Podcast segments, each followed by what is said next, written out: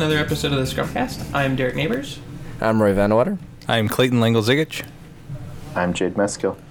So today I think we've got a number of topics, but the first one I want to talk about is what do you do is a team member and is a management team or a manager when you've got somebody on your team that clearly does not seem to be fitting in with the team? Kick, kick him off. Is that like kick them off the island? Right, vote or, or make them? VP of Yeah. special projects or something. there you go.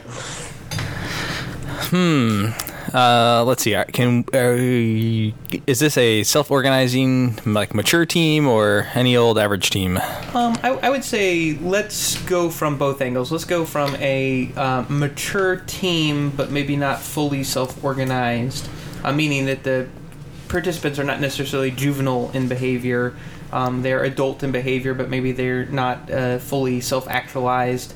Um, and then let's go from a more mature approach. Like, how would a how would a, a mature team approach it? so I think that what what I have often seen with less mature teams is they'll notice the person not fitting in and not say anything for a while until it kind of becomes more than they can bear.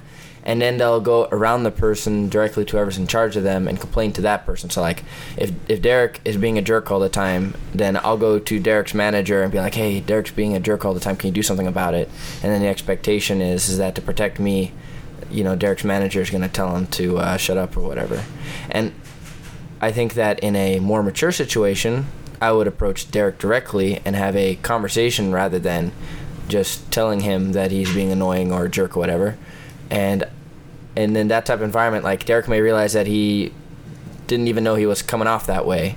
And I may not realize that I was being too sensitive to some of the ways that he was saying something or, or something like that. And I think that's how a mature team would solve the problem is directly and head on and not try to. They, they might get a third party involved simply as a mediator to prevent from emotions from becoming too heavy, but they wouldn't get a third party involved as an intermediary. Yeah, I think one interesting. So I think on the kind of immature thing, that you could talk about like the five dysfunctions of a team. So maybe they they're kind of lacking in trust, um, and they have some sense of kind of false harmony. So in that case, it'd be the kind of thing where everything's kosher and it's all great, but when this other person's not around, then I'll kind of sort of complain about them. Um, I don't ever really do anything because I think people kind of revert back to the if you want it done right, do it yourself. So you know, um, I'm not going to totally kill myself to to you know save the project, but I can pretty much do all the work that I need to do or that needs to get done without involving this person. And you know, the two of us will just kind of be the heroes on this thing. We'll figure it out. Um, yeah, I think that's kind of a common pattern. And I think also when when you have a very um, when you don't feel like a team, you don't feel like you're uh, really you know working with each other for each other. Uh, then that's when it's easier to get management involved and say, well, you know, that's outside, you know, that's above my pay grade, so I, that's not something I have to worry about. I'm just here to write code uh, or or whatever. Uh, so I'm going to go, you know, kind of tell whoever I think is responsible for that. I'm going to go shove this problem off on them and hope they figure that out.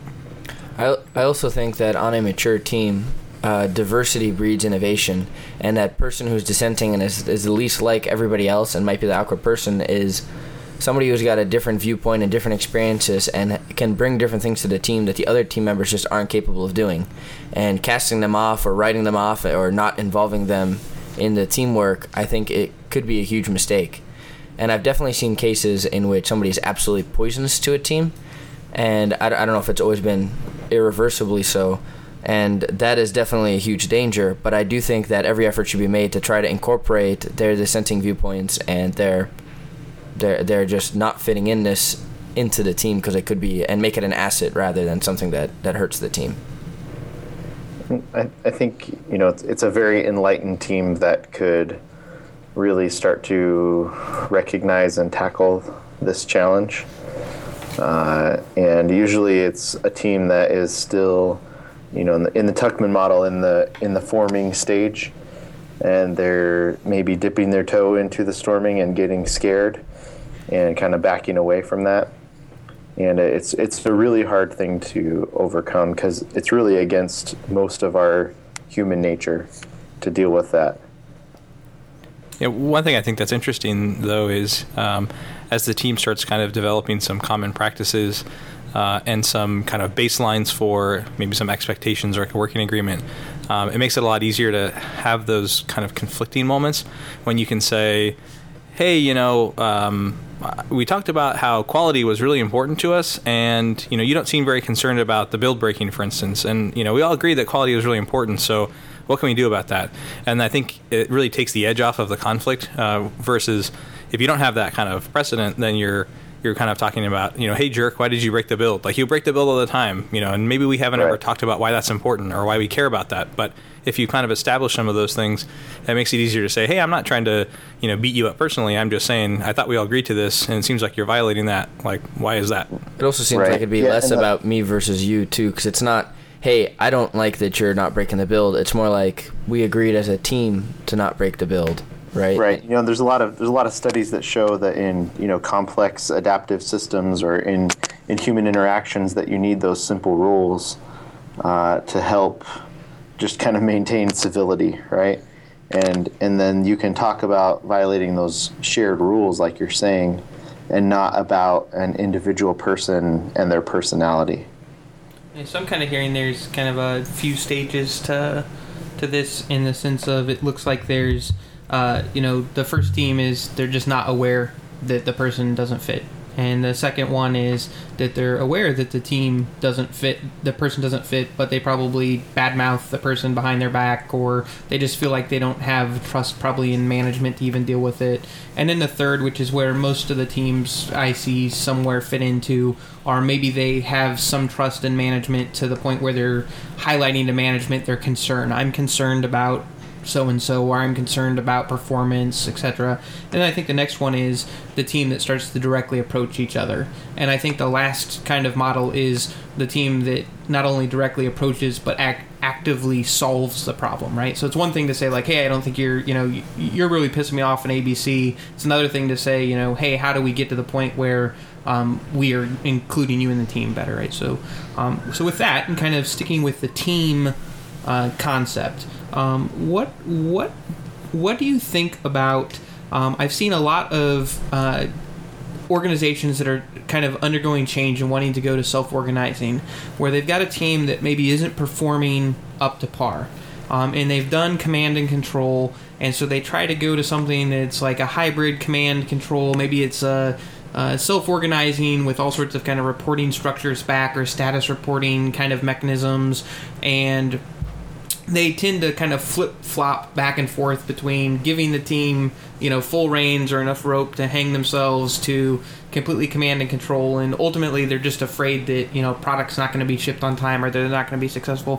What, what are some um, kind of key triggers that you see in that and how do you if you're a manager in that situation how do you get to the point where you let the team uh, be self-organizing and still mitigate whatever risk you're kind of concerned with. So Yes. go for it.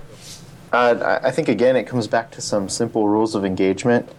Uh, you know, if I were to look at that situation that you're talking about, um, I'd say there, there's probably some lack of trust happening there, uh, and probably for various different reasons. Either people aren't doing what they say they're going to do, uh, and so then the command and control sneaks back in. Um, you know, there, there's a lot of reasons that you could see that kind of flip flopping around and kind of trying to sort of self organize. And I, I think the, the trick with self organization is it's kind of an all in uh, mentality. You, you have to give them the container to self organize within, or else they're really not self organized. So- and your job as a manager is to figure out what that can look like, and at the same time, uh, help your team to not uh, drive off a cliff. And that's a it's a tough balance to find. So I really uh, like a like a blog post that um, was on Jeff Sutherland's blog uh, called the Scrum Shock Treatment, and it was kind of describing a like way to jump in jump a team into the idea of doing Scrum. And it was very command and control, which is kind of the part I didn't like, but it made sense in this context. Which is, uh, I'm going to tell you how Scrum is going to work, and we're going to do strict Scrum, and you guys don't get a say in the matter until these criteria are met. And he had some arbitrary criteria, which I think you, should probably negotiate for the specific cases, like whenever you have gotten more than 240% of your current velocity or th- things like that. And um, and then as soon as those criteria are met, then we're going to slowly start to allow you to make more decisions. Because I think that's one thing that I've seen a lot where um, a team starts doing scrum but then starts making their own exceptions to the rules before they understand why the rules are there in the first place. And before they can understand why the rules are there in the first place they have to see those rule, rules in action and see how effective they can be. Like i think jade you pointed out um, earlier that uh, you know you, you were you were coaching a scrum team and you saw them doing the the almost uh, traditional like let's start cutting ceremonies because they produce too much overhead. yeah, day one of Scrum. Right, and then there's the inevitable let's start replacing all of our physical tools with digital ones because that would just make things so much better. Right, and I think that those are the types of things that we really need to get them to try doing the things the right way first, and then let them change their uh, like, change things up and make their own decisions. Yeah, I think all the uh, lean Kanban people just collectively face palmed at the Scrum Shock article. But uh, with that said, uh, I think an important thing if you're a manager dealing with uh, self-organizing teams is to really make that clear distinction about self-directing versus self-organizing. I think that's the sort of you know you should never say self-organizing without mentioning self-directing as well. Uh, but it, assuming you can get that in place where you have some constraints, I think then you can kind of switch into the more uh, the role of rather than being the either the taskmaster or the you know tweaker or nitpicker person who's just constantly looking for you know what's the you know, whose shoulder can I look over that kind of thing, to be more of the enabler person who's saying you know what are the you know what's my team missing and how can I enable them to be successful. Um, I think that's an important kind of distinction to make, and you know it's uh, there's probably some argument to be made for uh, letting the team self-organize in you know maybe a certain regard uh, to get going, and then as they become more comfortable in that space, then it kind of expanding that. And I think over the life of the team, that box probably gets bigger and bigger and bigger uh, until it gets to a point where the box kind of is no longer important. Um, but you know, starting out, I think you could probably let them self-organize on uh, smaller things first. I think with that said, though, it's hard to you know it's probably never a good time to just say now we're a self-organizing team. You know, there's always some impending release. Um, or you know something that's coming up that's gonna oh well we can't do it now you know only if, if we waited six months then it would be the perfect time you know and that time never comes so you really just have to kind of take the leap of faith i think So, uh, kind of continuing with the team theme, uh, I, there was an article that I think we were discussing earlier today about, um, uh, you know, don't try to hire, hire, hire a Rubyist. I think uh, Bob Martin kind of ranted a little bit. Is don't don't hire a Rubyist, just hire a good programmer, and they'll come. And then we kind of had some fond memories of you know hire somebody who's not a Rubyist, kind of throw them in the pool, and then say stop drowning, swim faster, stop drowning, swim faster. So when building a team, uh, what are your viewpoints on just hiring quality people opposed to hiring people that are qualified for the job? And how do you integrate them into the team if you don't go either, either direction? I think uh, I get asked this question a lot uh, by managers or executives who are looking to build their teams. And what I tell them is that you need to, I fall back on the Agile Manifesto, right? That you need to find motivated individuals. Um, and some baseline skill set is, of course, part of hiring someone. They have to have some basic skills uh, that al- would allow them to be a contributing member of the team. Uh, does that mean that they have to have the exact skill set that you're looking for?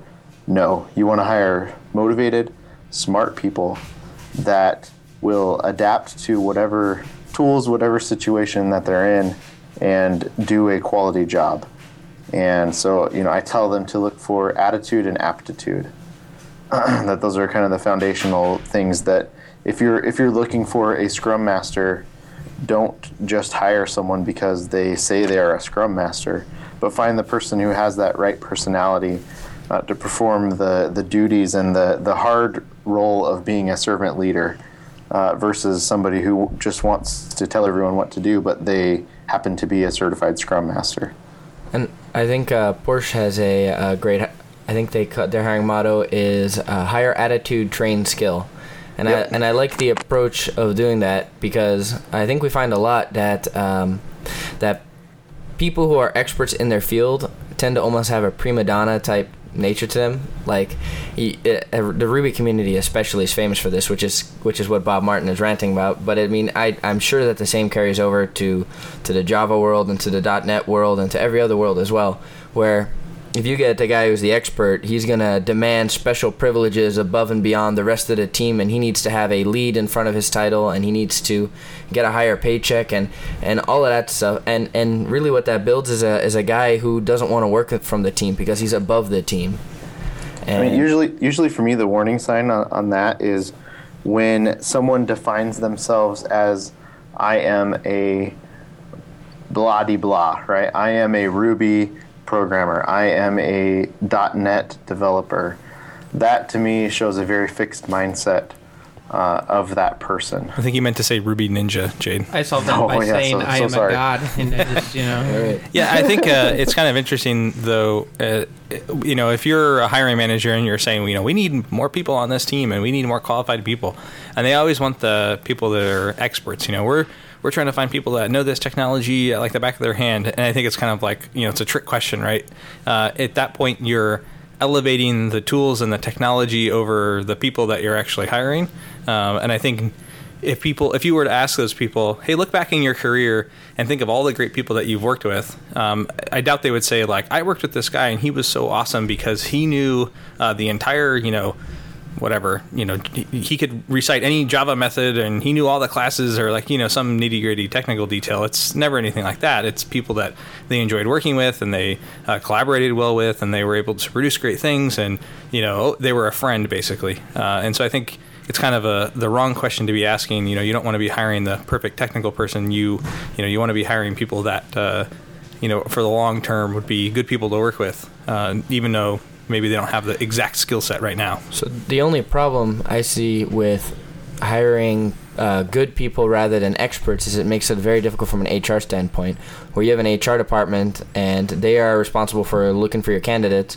and uh, they need like a checklist of stuff to check off before they can get the right person, right? And if your baseline, like you had mentioned, Jade, is too low, then you're going to get an influx of way too many candidates to go through, which makes it very difficult to single out the really good ones that you want. And I don't think I really have a good solution for that, where where you can narrow stack down because I, I think a resume is such a a really poor way to, to see what somebody is like that, that I almost like don't want to see it as part of the hiring process. But how do you go through a hundred candidates and find the one guy who's really going to make your team shine? Yeah, and I mean, I, I think this is a big a big push right now. Is you know, I mean, I think that uh, kind of going back to what you were talking about, Clado, is the world is changing so fast.